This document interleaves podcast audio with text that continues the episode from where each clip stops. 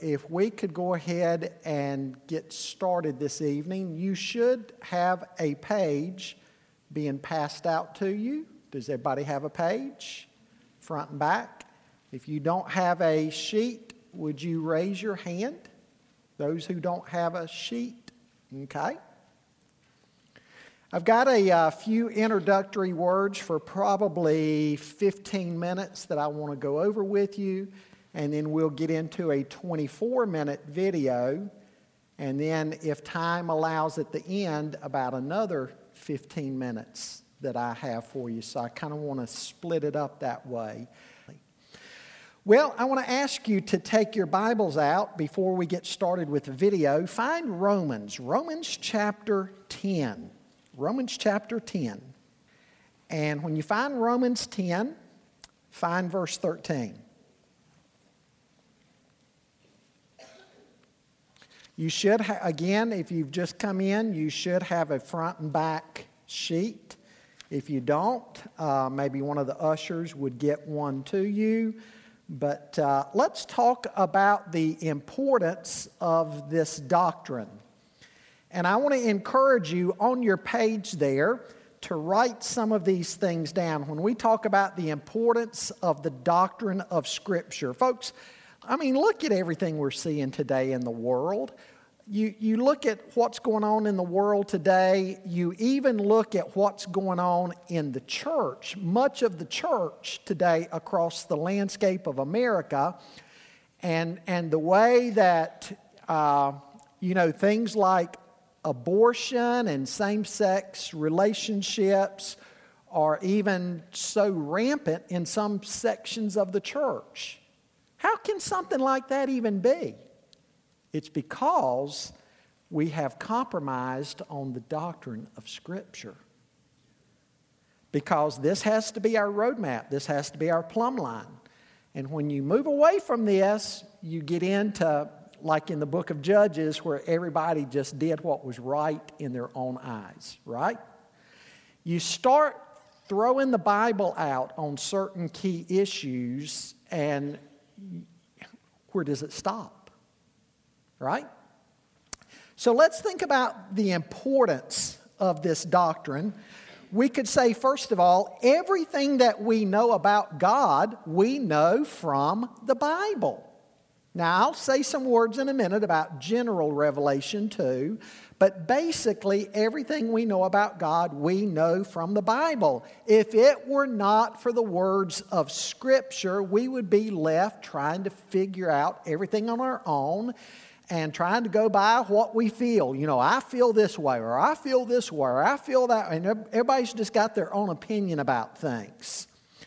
So, write down uh, everything we know about God, we know from the Bible. And secondly, you could write down there the Bible is necessary for knowledge of the gospel. Look at Romans 10. Romans 10, and pick up reading with me in verse 13.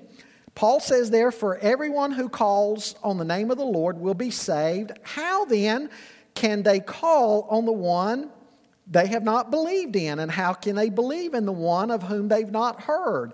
And how can they hear without someone preaching to them? And how can anyone preach unless they're sent?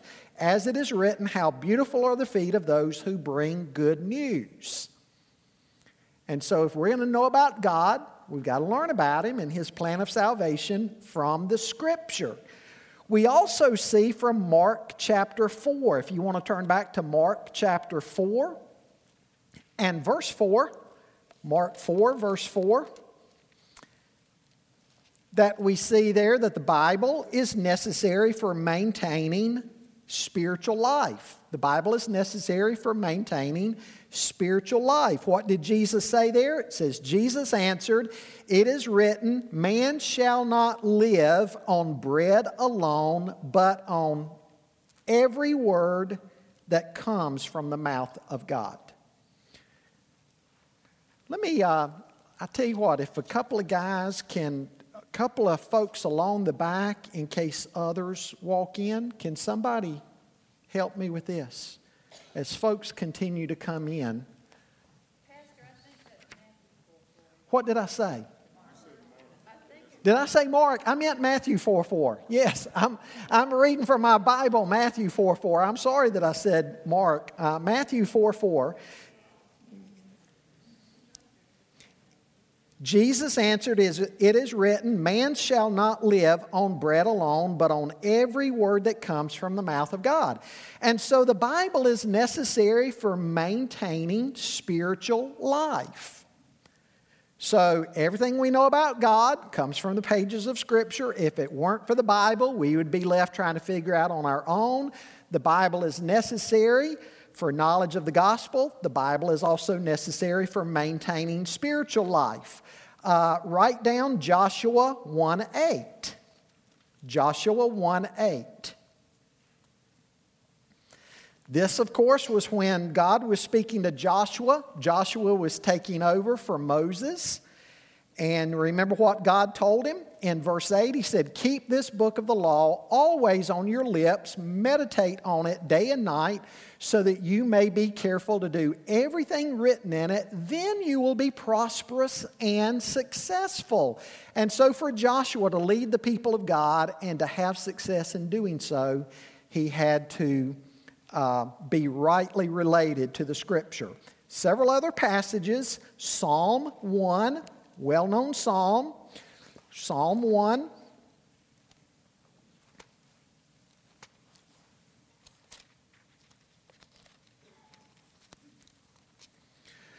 Blessed is the one who does not walk in step with the wicked or stand in the way that sinners take or sit in the company of mockers, but whose delight is in the law of the Lord and who meditates on his law day and night. That person is like a tree planted by streams of water which yields its fruit in season, and whose leaf does not wither. Whatever they do prospers.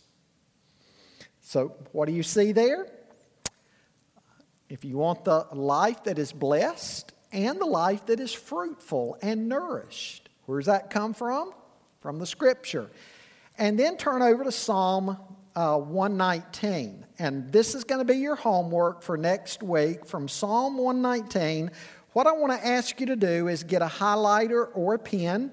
That uh, a highlighter is going to need to be one that doesn't bleed through uh, the pages of your Bible. But go through Psalm 119, uh, the longest chapter that we have there in the Bible.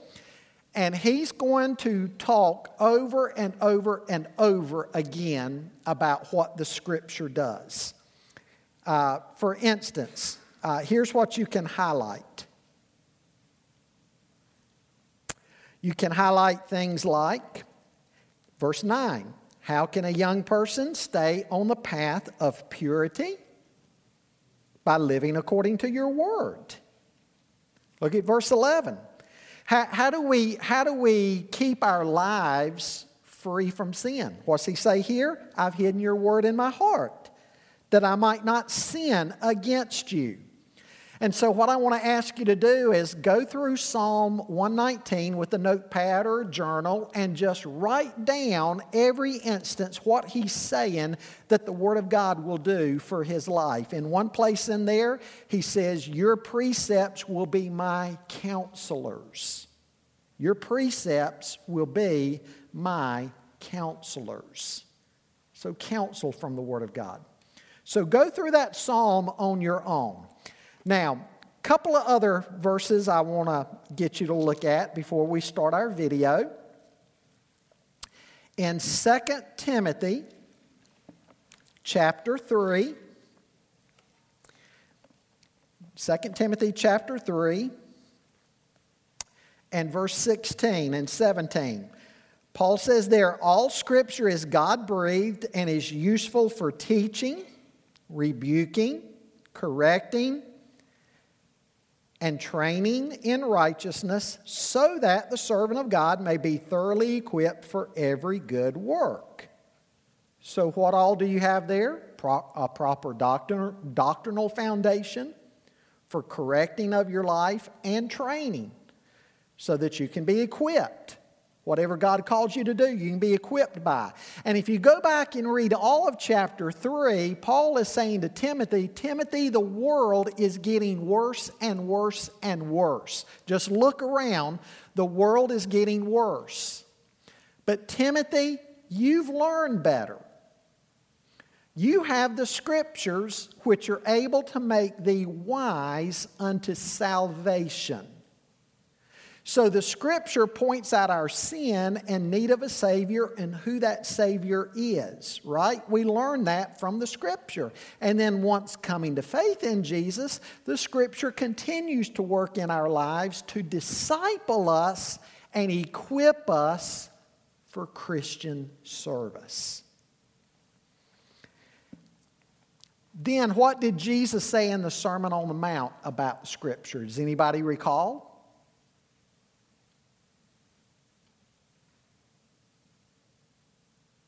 What Jesus say? What Jesus think about the Scripture? In the Sermon on the Mount, he made a statement about heaven and earth. Does that help?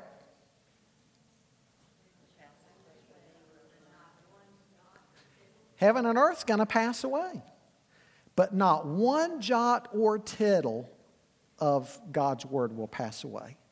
A jot and a tittle in the Hebrew language were the smallest marks of lettering. It would be equivalent in the English language uh, to putting an apostrophe in a word, or even a, a punctuation like a period. A jot or a tittle, that's, that's the equivalent of it. In the Hebrew language, a jot and a tittle, the smallest unit in that language. And Jesus says, not even, not even a tiny little thing like an apostrophe is going to pass away from my Father's word. All heaven and earth is going to pass away, but not one jot or tittle of His word. And then what Jesus say in John 17? Father, sanctify them with your truth. And then what did He say? Your word is truth. And so think of all of that together the importance of the doctrine of the Bible. Everything we know about God, we know from the Bible.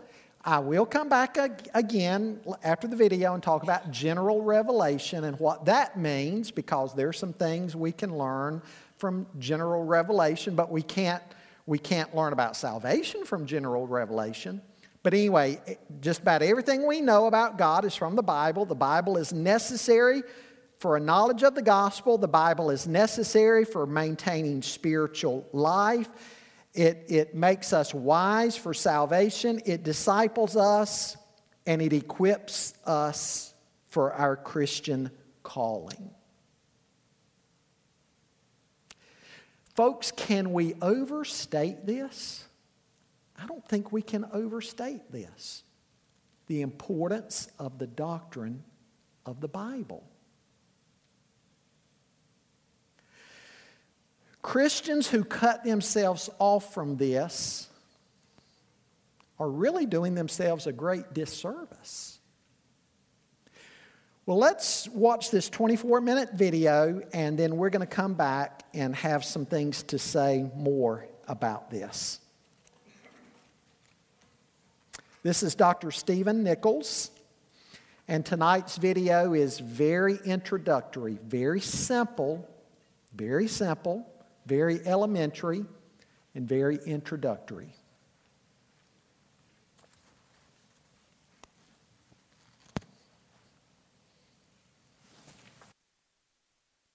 Probably like you, I have become addicted to my GPS. And uh, I was supposed to speak somewhere in some evening, and I was traveling. It was dark, of course, and it was raining.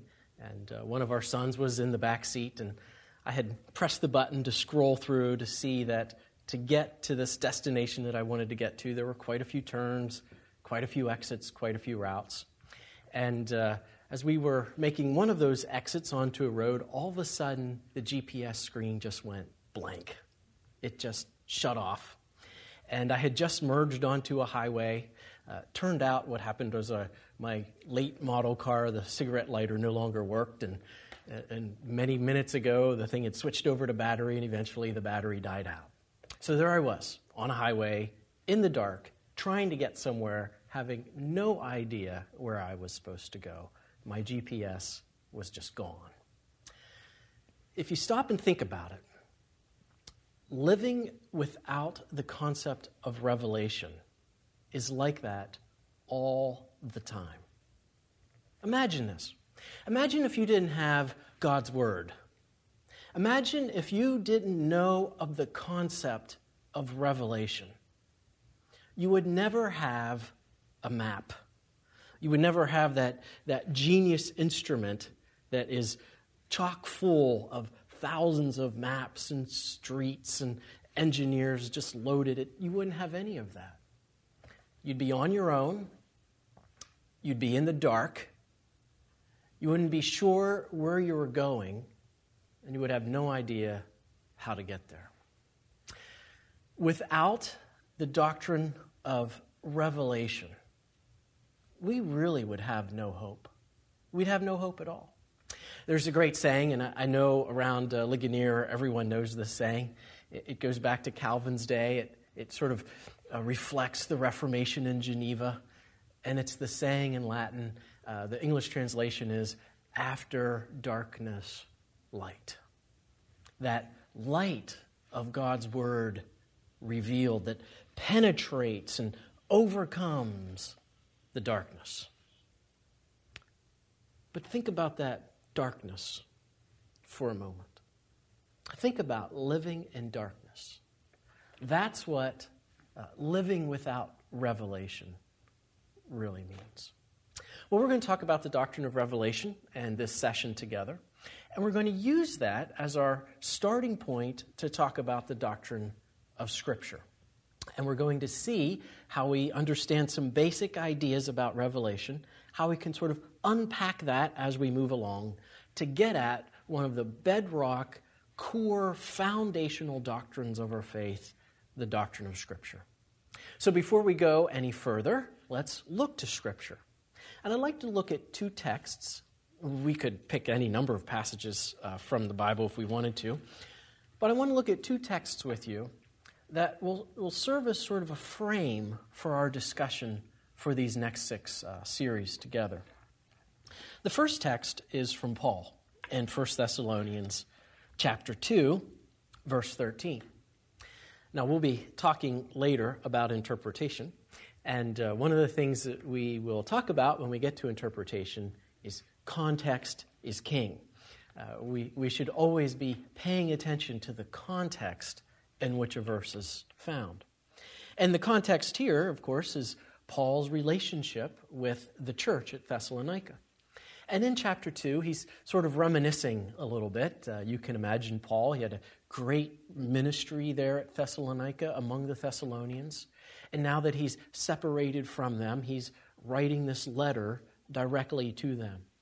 And of course, he's writing under the inspiration of the Holy Spirit. And so this letter to the Thessalonians becomes a letter to us as well. But Paul's uh, remembering particularly the good time that he had there at that church. And we know from just even a basic understanding of Paul's ministry that not every city was a similar experience for Paul, was it? So I imagine this was a, a, a joyful reminiscence for him, and you can almost picture him sort of smiling fondly as he writes this. But as he remembers his time there, this is what he says. Uh, this is where he focuses and what he is thankful mostly for in 1 Thessalonians 2:13.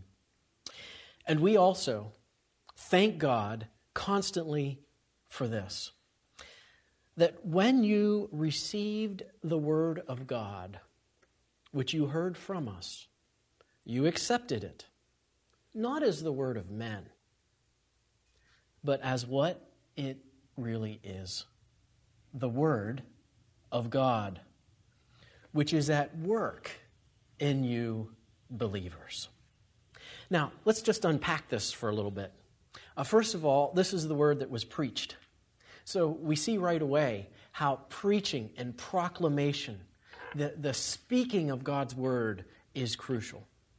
The second thing we see, and this is most important, Paul calls it what it is, doesn't he? This isn't the word of men. This isn't, you know, the, the dialogues of Plato. This, this isn't the, uh, the, the thoughts of, of Seneca, the, the, the Roman political philosopher. These aren't the, the ideas of Aristotle. These aren't the words of men. These words of men, these eloquent and thoughtful and poetic words of men that Paul was very familiar with in the first century. These aren't the words of men. This is the Word of God. And we need to remember that right off the bat. What's also fascinating here is what Paul says this Word does it's at work in you. It's at work in you. Uh, the word here is formation, is actually the word. Or maybe the biblical idea is better of transformation. But, you know, you've seen these canyons, you've seen waterfalls, you've seen riverbeds, right? As the forces of nature, as the flowing of water, as the winds do their work, right? They, they cut off the edges, they smooth out a path. That's what God's Word does. It comes into us, it takes root in us like a seed, and it grows and it works. Sometimes that formation is hard, isn't it? the, the, smoothing off of the rough. Uh, Luther made a comment once that God's word sort of cuts us like a knife. Right? It assaults us, is what Luther says. But then he says God's word also comforts us. So when we're talking about Scripture, we have to remember these, these three very fundamental things that the Word of God is communicated, it's preached, it's proclaimed. That the Word of God is, in fact, the Word of God. It's God's Word, it's top down.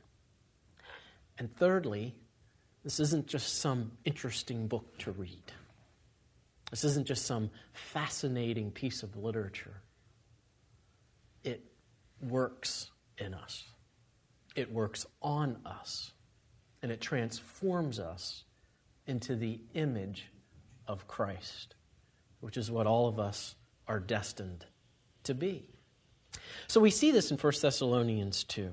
We'll come back to this verse probably uh, throughout the rest, but at least we get an initial glimpse at it. The, the next verse I want to take you to is John chapter 6. Now, here too, we'll go to the end of this chapter. It's a very long chapter, uh, 66 to 69. This is one of those chapters when you know you're doing your reading through the Bible, and you have to read like four or five chapters a day to do it, and you come across a chapter with 70 some verses, and you think, oh, well, this, this is going to take me a while. This is a very packed chapter. It covers just two days in Christ's life. Fascinating days. The first day is the feeding of the 5,000. The second day not so many people are there. In fact, Christ's teaching that they have to eat of him starts sending people away, literally in droves. I guess Christ, see, Christ never read the, the Dale Carnegie book, How to Win Friends and Influence People, uh, right? He, he missed some of those PR cues. But we get to verse 66, and this should strike you. After this, well, the this is all this hard teaching that Jesus is giving, that you have to eat of him. And then he, he sort of even ups the ante when he says, uh, by the way, you can't come to me unless the Father draws you to me. They, they couldn't handle this. The crowds liked the show of Jesus, but they couldn't handle this teaching. And so after this, many of his disciples went away. They left. They no longer walked with him. And so Jesus said to the 12, do the math 5,000 to 12. Do you want to go away as well? Simon Peter answered him. Now, we knew Simon Peter would speak up, right? We knew that. Simon Peter is one of those characters. We know how he's going to act. So, if the 12 are there, Simon Peter is likely going to speak for them. Here, though, he is right on the money. Lord, to whom shall we go? You have the words of eternal life uh, just stop and think about that for a little bit. Let's go back to our scenario with asking the question about revelation. If someone is not going to accept this as God's word, and our culture is riddled with that, human history is full of examples of those who did not see legitimacy and credibility in this book, what are they going to do? They're going to have to go somewhere. They're going to go after this guru, or they're going to seek this experience, or they're going to try out this philosophy, or they're going to go this route. And Peter sort of puts it right on the line, doesn't he? Where are we going to go? Why would we go there? Why would we go there? You have the words of eternal life. Where else are we going to go? So I want to use these two texts as a frame to talk about this doctrine of Scripture. And uh, to, to sort of jump in a little bit here, we'll get right into the point of revelation. Now, theologians uh, tend to divide revelation into two categories. Uh, theologians love categories, right? They, they like to organize things and make sense of things. And that's actually helpful for us because, after all, there's a lot of information in that book, isn't there? And there's 66 books in that Bible, and there's a lot of teaching. So, to organize it and categorize it can be pretty helpful. And so, theologians give us this uh, doctrine of revelation, which uh, comes uh, from the, the Greek word, literally means to lift the cover off of, uh, to reveal we, we have the word apocalypse. And when we think of the apocalypse, we think of uh, you know something out of uh, George Lucas. You know, the sky is raining down with fire, and and uh, there's some sort of cosmic battle. Apocalypse literally means to take off the cover. Right. This is when something's cooking on the stove. You know it smells really good, and you just want to take a look. And so you pull the lid off the pot, and there it is, and you see it.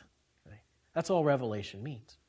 Now, we divide revelation into these two categories general and special. And general revelation is essentially the cosmos, the world that God made. But we could look at this in terms of some particular ideas. And I, I like to sketch this maybe in terms of four different particular ways we can understand general revelation. One is just the world itself, the world of nature. And uh, we, we all have this, uh, here we are in, in uh, Orlando or wherever you may be watching this, uh, we can all find these beautiful spots that we can see. We can all see uh, the beauty of nature somewhere uh, around us in our environment. And so we have nature. But we also have God revealed in nature's laws, the laws that govern nature.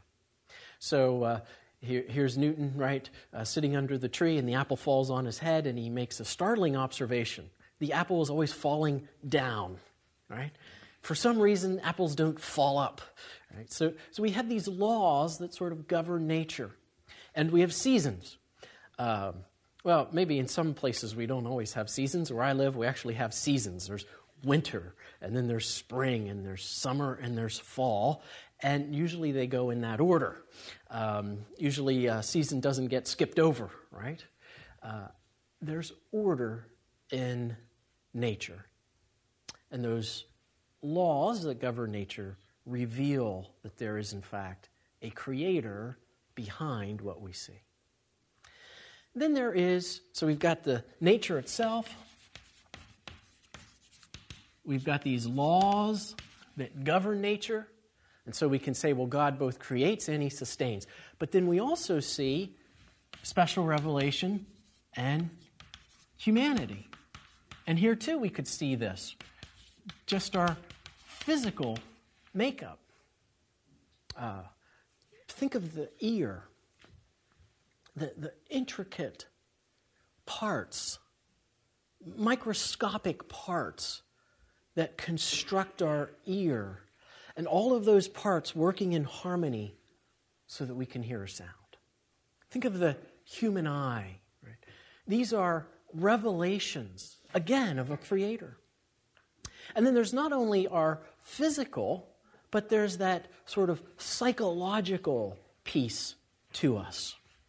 Okay, so we can talk about uh, the physical part of human nature. We could talk about that maybe as uh, someone committed to an evolutionary worldview would like to have us. They could try to explain, well, here's how these physical characteristics develop. But how do we explain what is more than physical to us? How do we explain the full complexity of who we are? So these are parts of general revelation. And we call it general because it is, in fact, universal. It is open to all. We also call it general because it is a general revelation of God as creator. Now, we see this in Scripture itself. Uh, you can track down some of these texts on your own, but we see this in Psalm 19, where we have a discussion of nature in the first uh, six or seven verses of Psalm 19.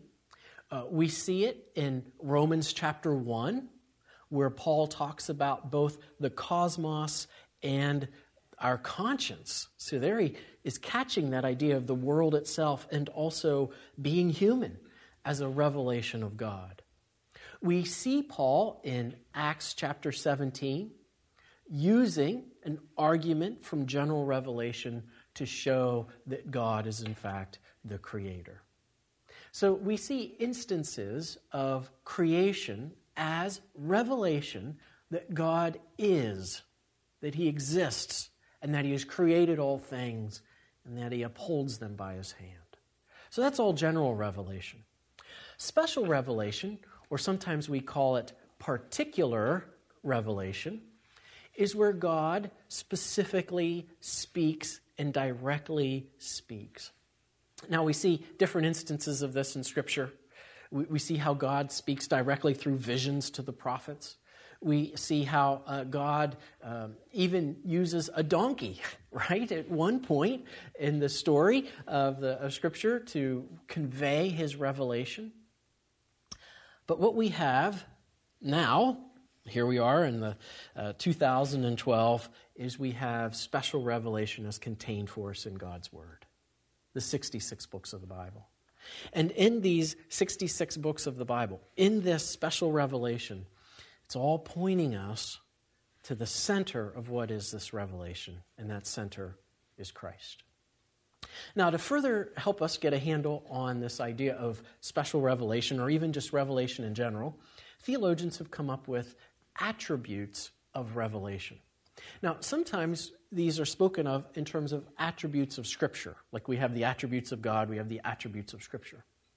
But in reality, uh, these attributes are attributes of revelation. If we understand that they are an attribute of revelation in terms of what that revelation was intended to communicate. So, uh, the attributes are uh, first, the necessity. And we'll just put them all up here and go over them. First is the necessity, two is the authority, three is the clarity, or as some like to say, perspicuity, which is a uh, unclear word that means clear, is perspicuity. Four is sufficiency. Now, there's a fifth one that most theologians don't add, but I like to add, and we'll talk about this one beauty. But first, necessity. The necessity of Scripture. Here we are back on the road, all ready for our GPS to get us to where we need to go, and the GPS goes blank.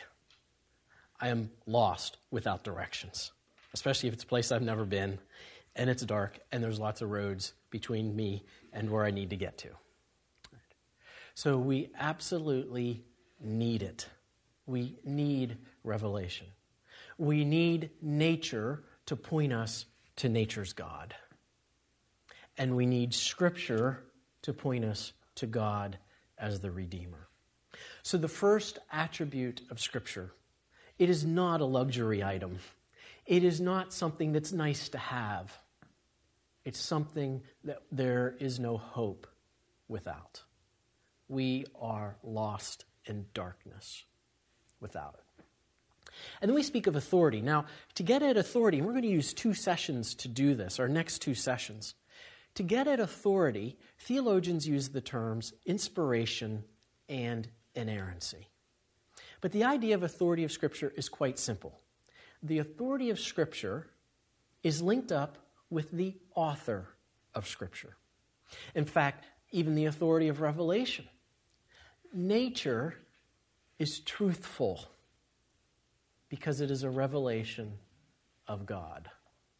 Scripture is truthful because it is a revelation of God. And as such, it stands over us. Now, that's a difficult concept for us to grasp. We don't like authority, do we? We, we, we buck it, right? And what we need to do is submit to it. Well, we'll explore that. Then we have clarity. Scripture, revelation, is clear. Paul even says this about nature. He says that what has been revealed about God is clear to us so that we are without excuse. In Romans 1, Paul teaches that nature is clear. And so is Scripture, clearly focused on presenting to us the gospel of Christ. Now, just because Scripture is clear doesn't mean everything in there we can always understand. But we'll, we'll, we'll deal with that in a later session. And then sufficiency. Uh, we'll say this a couple times. But this is where the rubber meets the road in the doctrine of Scripture. We can affirm inerrancy, we can affirm that it's authoritative, but do we live like it? Do we say that this is really sufficient for my life? So we'll talk about sufficiency. And we won't talk about this in a particular session, but it is something to remember the beauty of revelation. Both the beauty of natural revelation, but also the beauty of Scripture. We forget this sometimes, don't we?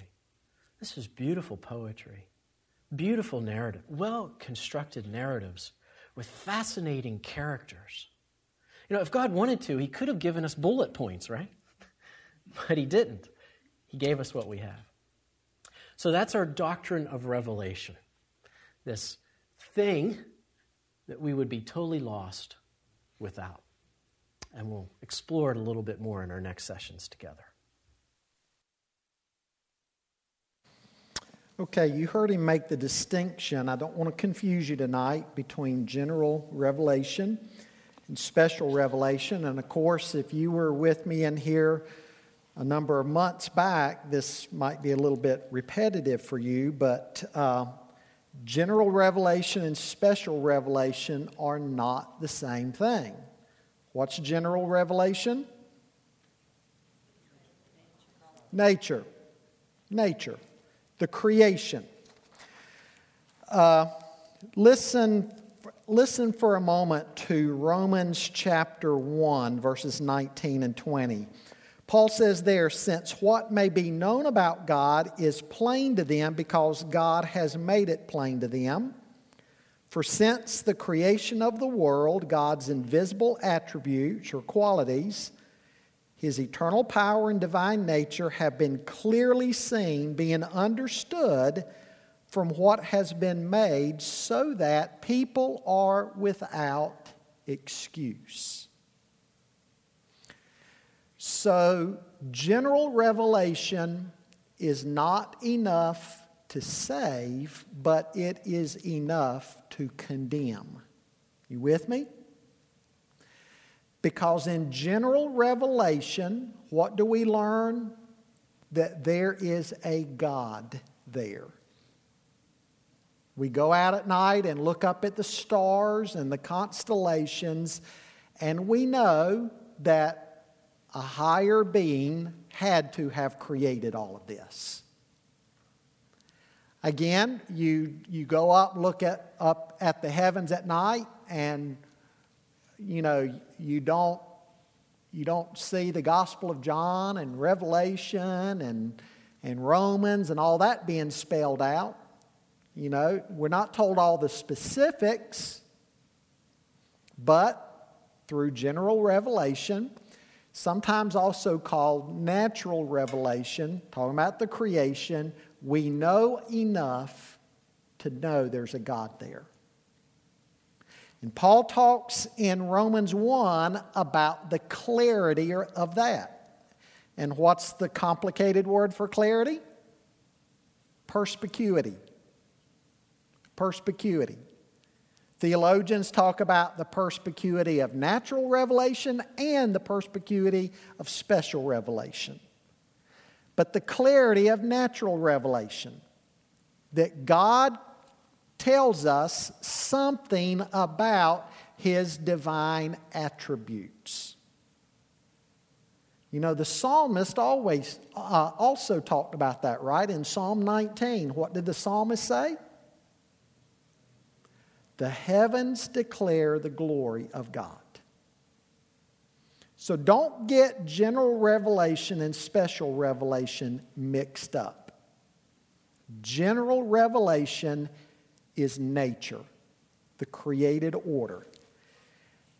It's not enough to save, it is enough to condemn.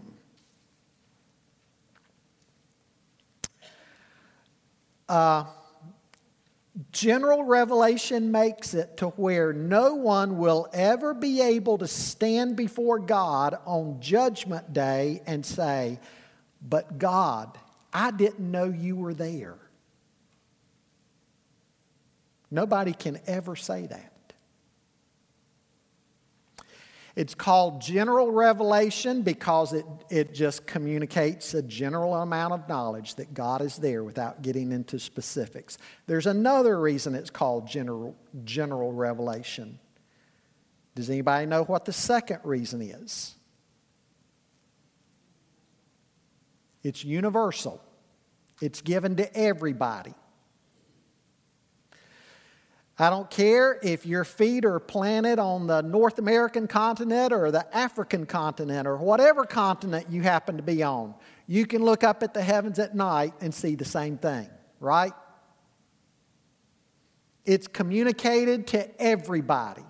General revelation is communicated to everybody because everybody can go outside and see nature. So it's general in both of those senses. General, it's a general, general, general amount, I'm tongue tangled, general amount of information. Communicates there's a God there without getting into the specifics, and general in the sense that it's made known to everybody. It's amazing uh, how, when you think about this, and the internal witness God has put on the human conscience, which is also a part of general revelation. Wherever our missionaries go, anywhere in the world, in the deepest, darkest regions of the globe, and they find people who have never been contacted by civilization, what do they find out about those people? They're worshiping something.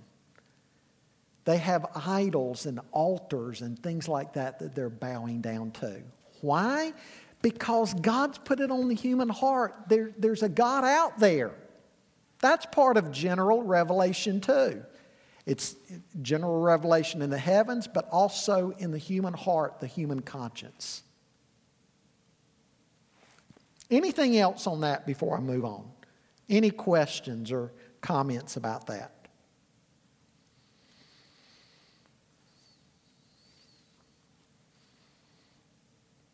Is that is pretty clear, pretty elementary, pretty understandable? Rick?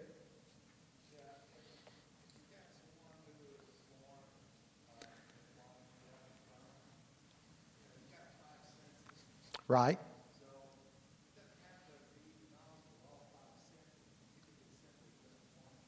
Sure, absolutely. And just innate within the human heart. Now, according to the Apostle Paul, there is a response that men make to general revelation. What is that response? that oftentimes men make. He goes on to talk about this in Romans chapter 1.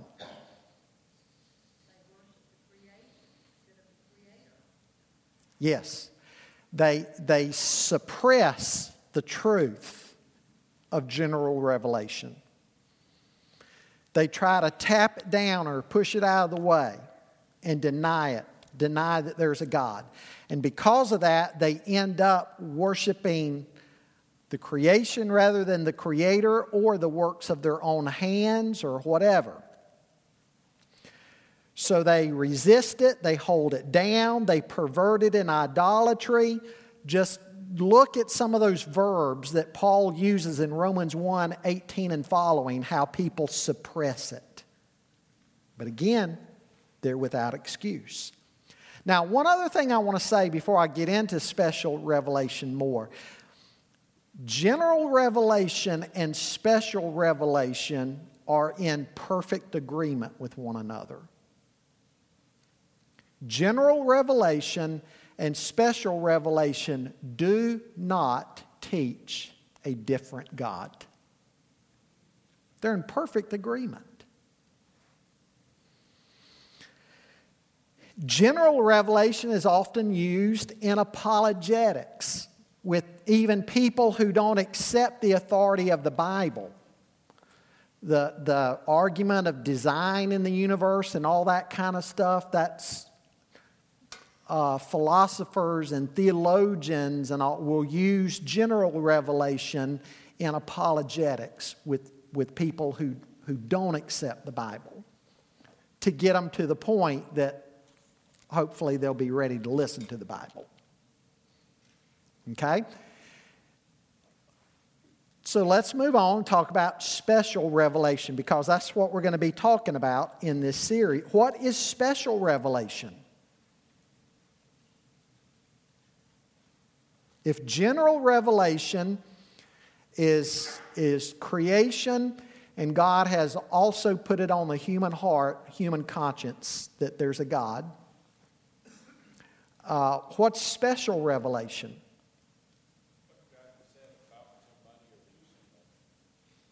What God has said. And what do we call that? What do we call it? The Bible.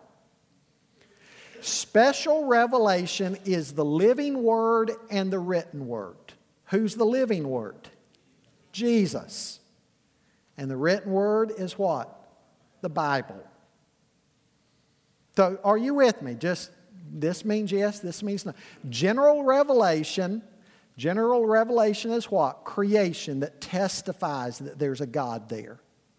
Again, doesn't give you the specifics of everything about Him so you can come to know Him. You need special revelation for that. But general revelation through creation and the human conscience is enough to know that a God is there. And that's enough to condemn. Paul says men are without excuse on the basis of general revelation alone. Because general revelation ought to set them in a pursuit of trying to find out who this God is that has made this universe. But special revelation conveys all that information so that we will know how to be saved. And it's God's testimony through His written word and His living word. Jesus and the Bible. Now, we're going to get into talking about inerrancy and inspiration. When we talk about inspiration that leads to inerrancy, there's been a number of views. If you'll skip all the way to the uh, end of your page there, I've given you some terms. And we'll come back and talk about inerrancy also. But the dic- dictation view, now I think, I think one view is best, and I'll tell you what that one view is in a minute. Okay? But certainly one view that has some degree of validity for portions of the Bible would be the dictation theory. Because there are places in the Bible where a prophet, for instance, is saying, Thus saith the Lord. And he goes on to tell exactly what God said. Is that the best view overall for the whole Bible, the dictation view? No. But you, you certainly have to know that portions of the Bible would be dictation. Okay? But still, it's a somewhat inadequate view. Another inadequate view would be the illumination view. This view simply holds that the biblical writers had the Holy Spirit working on them in such a way that their religious insight was elevated.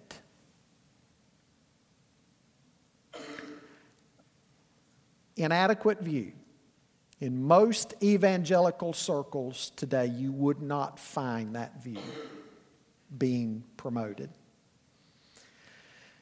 The encounter view. The encounter view said that, and, and this was really popularized by theologians like Karl Barth. We wouldn't agree with Karl Barth. He's probably the most influential theologian of the 20th century. Uh, a Swiss theologian who taught in Germany, that, but was then driven out of Germany when he criticized the Nazi regime. But anyway, according to him, uh, there, there's nothing any more special really about the Bible over against any other book, except that the Holy Spirit is able to use the Bible in a unique way. When the reader reads the Bible, the Holy Spirit causes a particular passage to speak to your heart in a special way. And in that moment, that portion of the Bible becomes God's Word to you. It's kind of a dangerous view because God's Word is God's Word. It's not that it just kind of subjectively becomes that for you when you read it. It is God's Word. The dynamic view, this, this was in large part a, a reaction to the dictation view. This view held that the Holy Spirit inspired the concepts and the thoughts of the writer, but basically left the fleshing out of all of the words to the individual writer.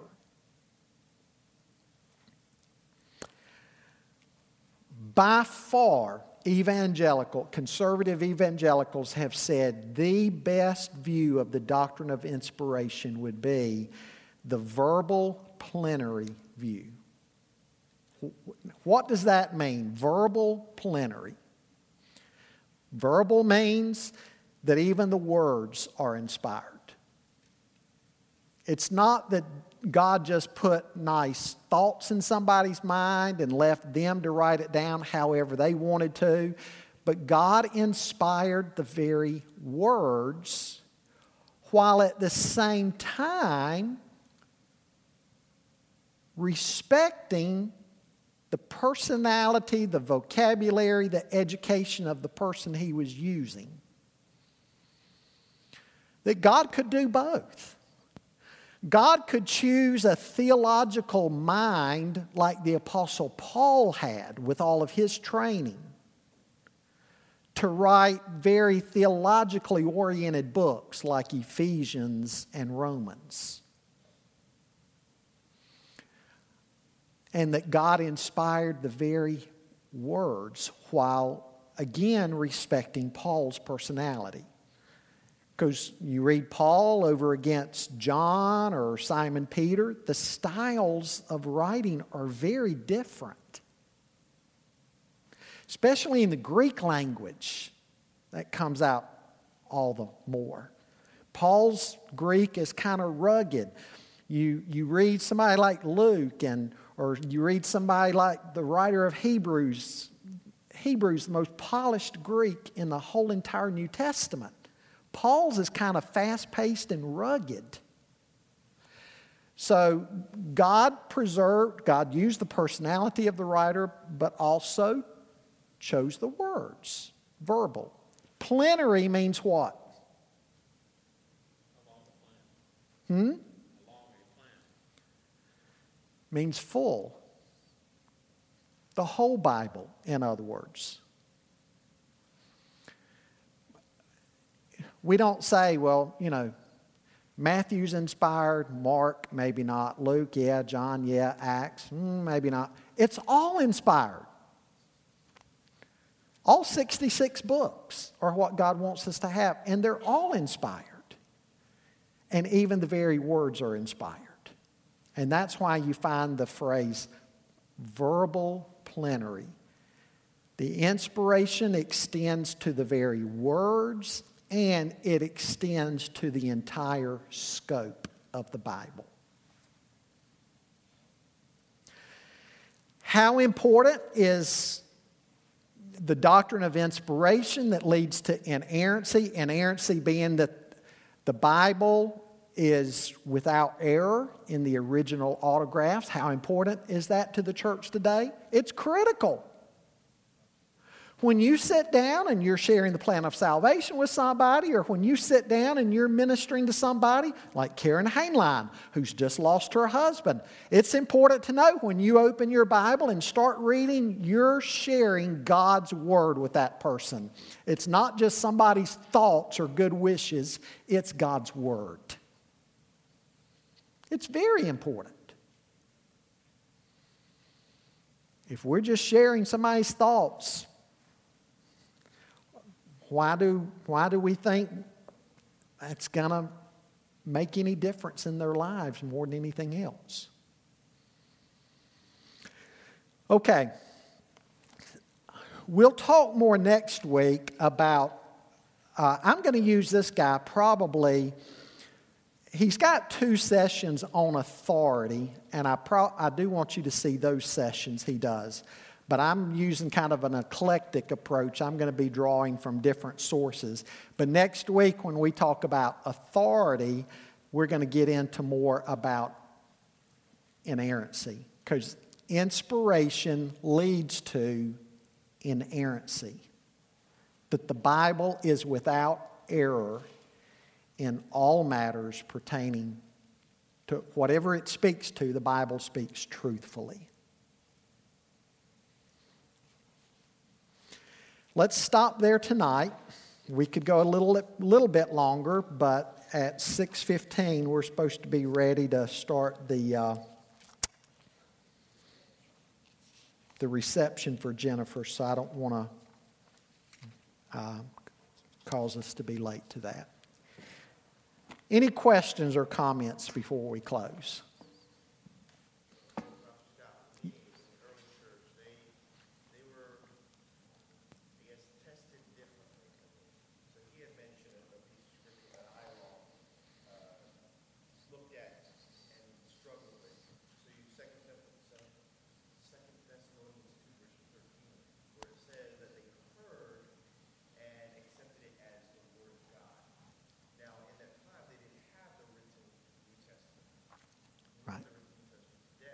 Right. Mm-hmm.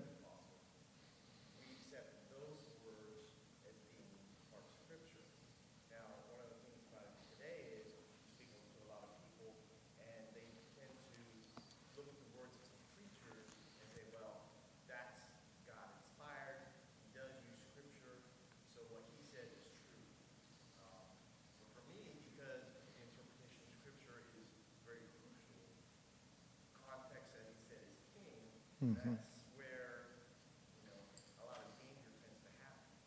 So you know it's it's interesting you mention that because right now it's like okay in that time he said the words that he shared and not just him but the others that were with him Timothy. Mm-hmm.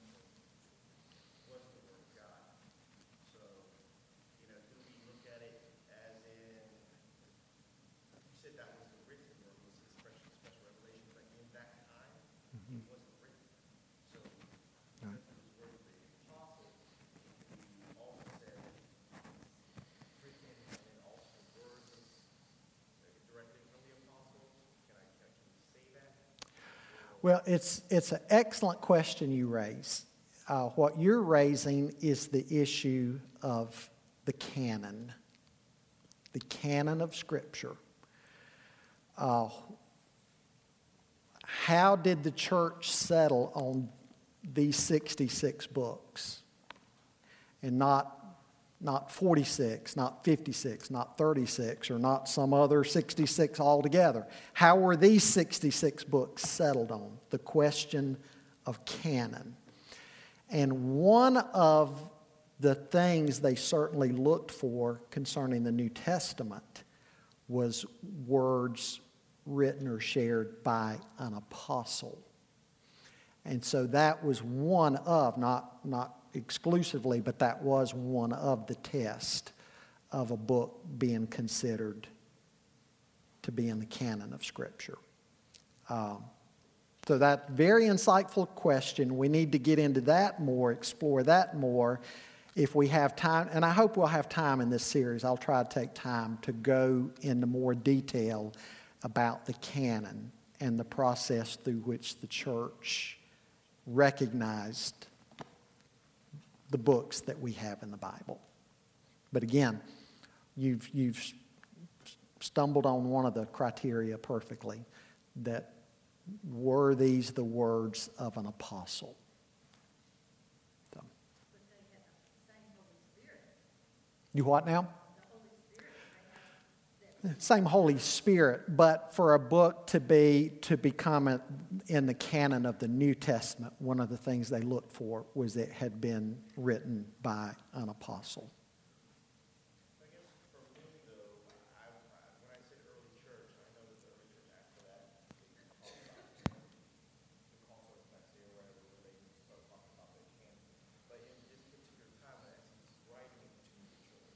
Mm-hmm. There is no New Testament, and they, they weren't discussing what was the word, it was more what they had. Right. So I guess maybe that's where I sure. was more so thinking, um, where do we, as Southern Baptists, sort of look at and say, all right, well, as the, as the apostles and missionaries spoke, that too is the word of God, just by reference to Second Timothy or Second Thessalonians, he said because they were given by the Holy Spirit. Well, we believe in a closed canon. As a preacher preaches today, at, he, the, there's not a book number 67 being added to. And that's the danger today in some circles of the charismatic movement. Because some of the statements they make would lead you to believe that they're opening the door, at least, to adding to the canon. Very dangerous. So today, we simply preach what we believe is already the canon without adding to it. We're just giving interpretation. We do our studies the best we know how to do to do our studies, to do the language studies, the historical studies, so forth and so on, and present that. But we're not adding to it in any way. And we're not inspired. We speak today about being inspired. Um, I think it would be best if we said uh, we were reading a passage of Scripture and God illuminated something to us.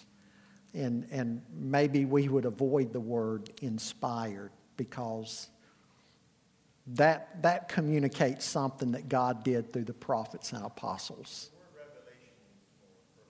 Yeah. Yeah.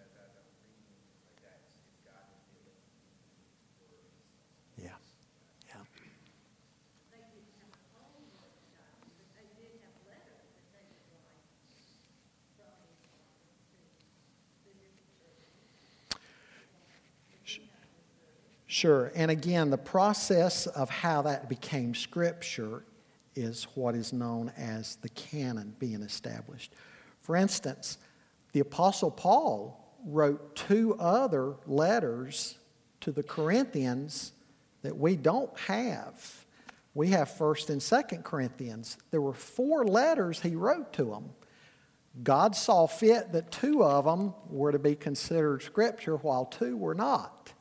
Um, but anyway, the process of canonization that wasn't complete until you get over into the 300s. But as I say, we can talk about that more, that process.